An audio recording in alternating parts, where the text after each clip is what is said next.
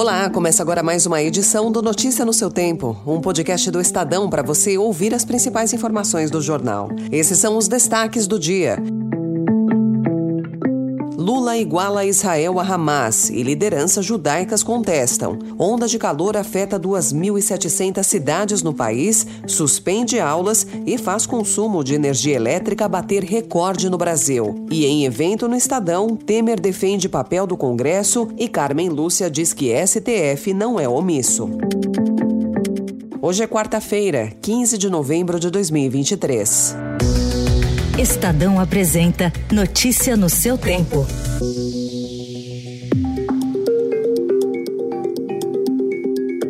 Presidente Lula vem cada vez mais subindo o tom contra Israel. Após resgatar 32 brasileiros de Gaza que chegaram na noite de segunda-feira a Brasília, ele comparou o ataque do Hamas no dia 7 de outubro a atos terroristas de Israel. As declarações mais duras de Lula foram dadas no desembarque dos brasileiros em Brasília. Uh, se o Hamas cometeu um ato de terrorismo e fez o que fez, o Estado de Israel também está cometendo vários atos de terrorismo ao não levar em conta que as crianças não estão em guerra, a não levar em conta que as mulheres não estão em guerra, a não levar em conta que eles não estão matando soldados, eles estão matando junto crianças. Já estão mais de 5 mil crianças, tem mais de 1.500 crianças desaparecidas que certamente estão no meio dos escombros. Representantes da comunidade judaica brasileira denunciaram as declarações de Lula. O presidente da Confederação Israelita do Brasil, Cláudio Lotenberg, pediu mais equilíbrio. A ONG Stand With Us condenou as falsas equivalências. O Instituto Brasil-Israel disse que as declarações do presidente reduzem as possibilidades de o país atuar como mediador no conflito. A guerra entre Israel e Hamas vem causando dor de cabeça para muitos governos, de direita e de esquerda ao redor do mundo. Nos Estados Unidos, o presidente Joe Biden vem sofrendo pressão sobre o apoio irrestrito a Israel. No Reino Unido, uma passeata que reuniu 300 mil pessoas em Londres contra a guerra de Israel vem afetando o controle do líder da oposição, Keir Starmer, sobre o Partido Trabalhista. Na França, o presidente Emmanuel Macron vem sendo criticado por vetar marchas pró-Palestina. Nos países do sul global, o movimento palestino é identificado como a luta anticolonial, o que atrai a simpatia da esquerda.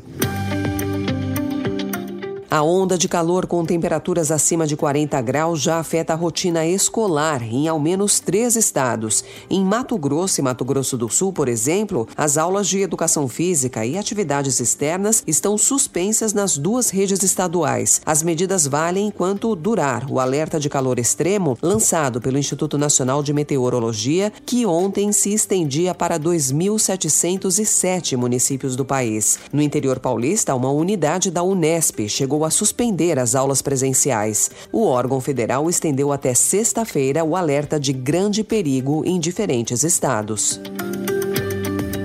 Essa onda de calor que tem atingido as regiões sudeste e centro-oeste do país desde o fim de semana provocou recordes de demanda de energia elétrica para o uso de aparelhos como ventiladores e ares condicionados. Ontem, às 2h20 da tarde, a carga atingiu 101.475 megawatts. É o maior patamar da história. Segundo dados do Operador Nacional do Sistema Elétrico, o recorde já havia sido batido na segunda-feira. De acordo com o ONS, o Sistema Nacional é robusto e tem uma grande diversidade de fontes para atender a demanda de carga e potência do país.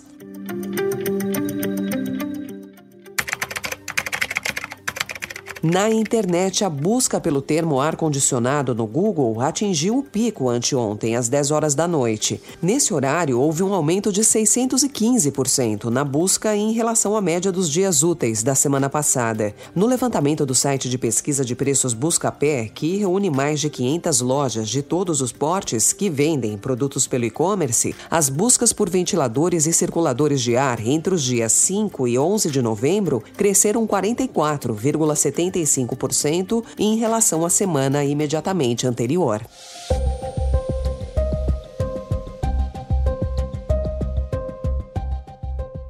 Em economia, o Estadão informa que o presidente Lula tem prazo até o próximo dia 23 para sancionar ou vetar o projeto aprovado no Congresso que prorroga até 2027 a desoneração da folha de pagamentos para os 17 setores que mais empregam no país. Sem uma indicação de qual será a decisão do presidente, setores envolvidos pressionam pela aprovação. O Estadão ouviu representantes dessas áreas que dizem que sem essa medida há um grande risco de perda de empregos e outros impactos para a economia.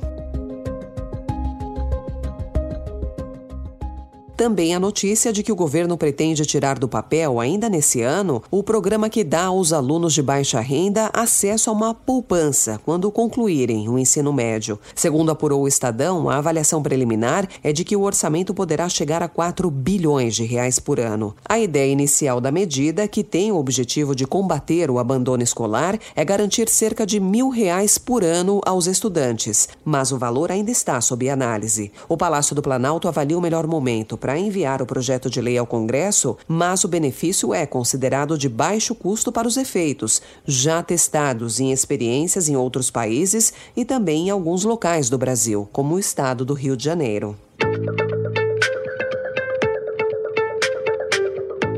O Supremo pode decidir, mas pode vir o Judiciário depois, perdão, o Legislativo, e editar, no caso, uma emenda constitucional, o sistema normativo a partir de hoje é este, aquele, aquele, etc. Ou seja, a decisão do Supremo vigorou durante um breve período. Quando veio a nova ordem normativa, perdeu eficácia a decisão do Supremo Tribunal Federal.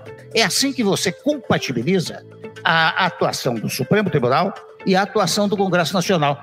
E ontem, durante o seminário O Papel do Supremo nas Democracias, promovido pelo Estadão e pela Universidade Presbiteriana Mackenzie, o ex-presidente Michel Temer defendeu o papel do Congresso e afirmou que o Supremo Tribunal Federal não pode substituir o legislador. Já a ministra Carmen Lúcia negou que a corte avance sobre atribuições do Congresso e declarou que os magistrados não podem se omitir se acionados. Decisões recentes do STF causaram reações na Câmara e no Senado. Parlamentares acusam o tribunal de usurpar competências do legislativo em pautas como marco temporal de demarcação de terras indígenas, drogas e aborto. E, para marcar posição, resgataram propostas que prevêem alterações no funcionamento da corte e limitações a atos dos ministros. Notícia no seu tempo.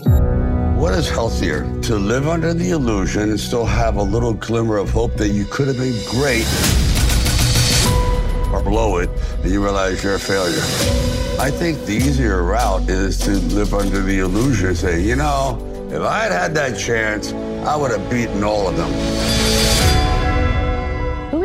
O novo documentário sobre Sylvester Stallone, em cartaz na Netflix, retrata o ator como o herói incompreendido da cultura americana. Sly faz um paralelo entre a história de azarão de Stallone e os personagens inesquecíveis que ele deu vida. O ator conta como o amor pelo cinema foi o passaporte de saída da infância traumática. Sly é dirigido por Tom Zimney, documentarista que assinou filmes sobre Bruce Springsteen e clipes de Bob Dylan. Essa foi mais uma edição do Notícia no seu tempo, com a apresentação e roteiro de Alessandra Romano, produção e finalização de Felipe Caldo. O editor de núcleo de áudio é Manuel Bonfim. Você encontra essas notícias e outras informações em estadão.com.br. Obrigada pela sua escuta até aqui. Você ouviu Notícia no seu tempo.